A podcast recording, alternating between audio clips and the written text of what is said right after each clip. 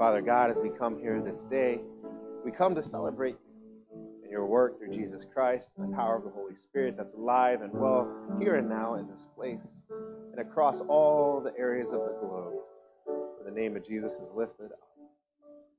God, we do celebrate you here today because you have done amazing things.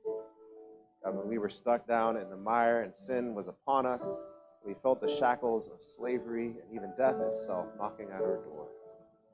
God, you did not turn and look away from us, but yet, even though we had turned ourselves away from your glory, you came after us.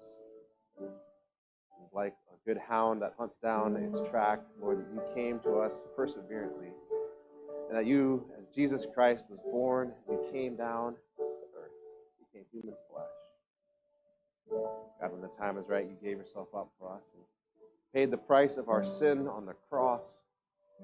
And on that day, Lord, you surrendered not only yourself, but also, God, all of our debt, all of our sin was nailed to that cross with you. And as you went to the grave, Lord, on this third day when you rose again, you conquered death itself. And so, God, we, your people, come here redeemed by your blood on that cross. We come redeemed by your work. And finally, we come with that same resurrection power given to us. so, God, we celebrate you here today for bringing life and restoring us back your image, bringing us once again into the family of God, calling us your child, your sons and your daughters. God, we thank you for the gift of the Holy Spirit that's alive and well and works amongst us here in this moment. May it bring peace to our hearts. No matter what we're going through, Lord, you are with us. May it strengthen us and embolden us to go out in a world that's sometimes very hostile to your goodness and Lord, preach and proclaim the gospel, not only with boldness, but most of all with love. God, we remember these things as we, your church, come to you in this moment. We pray, Lord, for all the requests of all this world. We pray for those junior church requests that are brought to the altar here today.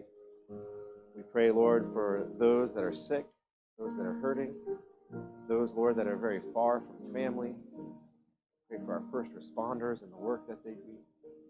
We pray for nurses and doctors and the upcoming surgeries, that, Lord, they be given all the strength and all the equipment they need.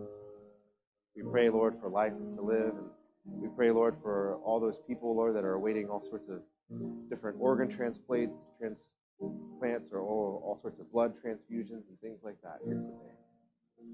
God, we lift up once again those that are struggling with addictions. We lift up those that wonder where the next house payment will come from or where the next meal, how it will be provided. We pray for them. God, for all the ministries of this church, we pray that, Lord, you'd strengthen and embolden them. Bring us to new places. Help us to meet new people. Bring us to those that the world has cast aside. That, God, we can bring not only good news, but a helping hand to whoever we can. God, as we're here today, we once again pray for our own hearts to be holy in your sight For all those ways, Lord, that we have yet to surrender to you, may you once again break down those walls.